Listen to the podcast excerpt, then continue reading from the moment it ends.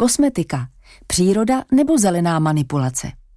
Čistý, přírodní, zelený. Kosmetiky, která láká k nákupu právě těmito výrazy, přibývá.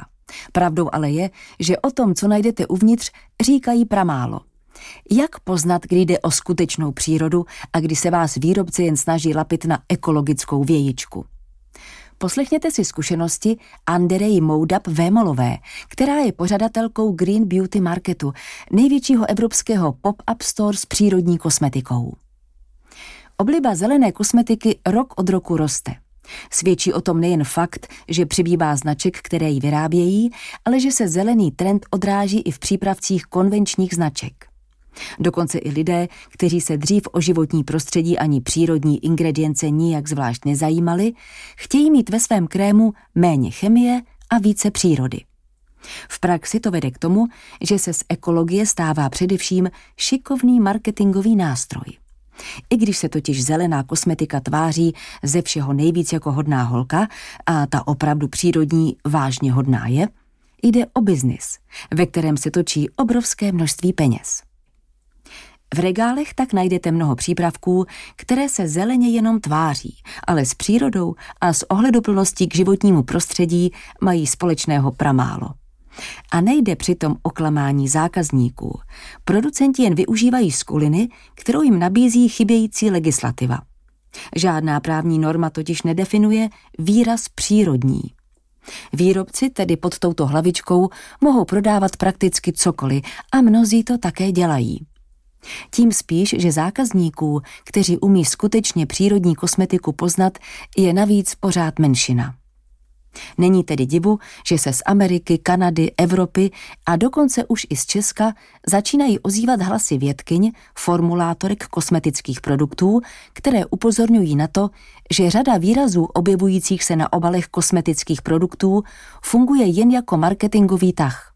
Co hůř, že jde o takzvaný greenwashing, tedy falešnou snahu výrobců působit odpovědně vůči životnímu prostředí a tím se zalíbit zákazníkům a zvýšit prodeje. Netoxický, čistý, bez chemie. Tyto výrazy se v českém prostředí zase tolik nepoužívají, ale v anglosaských zemích už jsou vesměs považovány za greenwashing. Nejhůře je na tom slovo clean, čistý. Jako čistá kosmetika je dnes totiž označováno kde co. A jelikož je slovo čistý dostatečně nic neříkající, stal se z něj oblíbený obrat největších parfymerských řetězců či konvenčních značek, které chtějí oslovit ekologicky smýšlející zákazníky. Doktorka Anke Ginsburg, formulátorka konvenční kosmetiky z Velké Británie, k tomu na svém Instagramovém účtu trefně píše – neexistuje žádná zákonná definice termínu clean. Pokud je někde produkt popsán jako hydratační, je možné to prokázat relevantními standardy a efektivními testovacími metodami, což u termínu clean prostě nelze. Jde o velmi subjektivní termín, který si každý zákazník může vykládat jinak. Zatímco někomu jako čisté složení připadá už to, že v něm nejsou některé ingredience, někdo jiný má na věc pohled mnohem širší. Uvádět tedy na výrobku, že je čistý, je pro spotřebitele velmi matoucí. Navíc to vede ke strašení škodlivými a zlými ingrediencemi, což je podle mého názoru jen nekalá taktika některých výrobců a značek.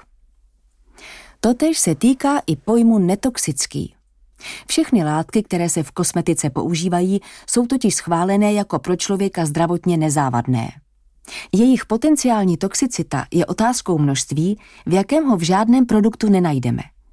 Případně se může týkat takzvaného koktejlového efektu, tedy možných kombinací s dalšími látkami. Veškerá kosmetika, minimálně ta z Evropské unie, je ale jako taková zcela netoxická. Existuje jen taková, u níž může být potenciální riziko a která je méně přirozená tělu, tedy ta konvenční a pak taková, která je tělu přirozenější, tedy skutečná přírodní kosmetika. Nesmyslný je i pojem bez chemie. Když to totiž vezmeme kolem a kolem, skládá se celý náš svět z chemických sloučenin. Chemie je tedy nejen to, co vyrobil člověk, ale i to, co pochází z přírody. Na místě je tedy spíše užívat správně slov přírodní, přírodně identické, to je vyrobené člověkem jako napodobení na přírodní látky, a syntetické, vyrobené člověkem v laboratoři. Každopádně platí, že pokud nějaká značka vypočítává, co všechno v jejich produktech není, pak ji příliš neposlouchejte. A v INCI, tedy složení na obalu, se zaměřte na to, co v produktu naopak je. Možná budete překvapeni. Nejlepším vodítkem, díky kterému si budete moci přírodní kosmetiku koupit bez přemýšlení, je nezávislý certifikát jako ICEA, BDIH, EcoCert, Cosmebio, Soil Association či CPK. Pokud je složení přípravku složitější a certifikát chybí, je třeba prověřit jednotlivé ingredience. Jako základní orientace vám dobře poslouží například stránky americké organizace Environmental Working Group, která má i svůj v Americe velice oblíbený certifikát.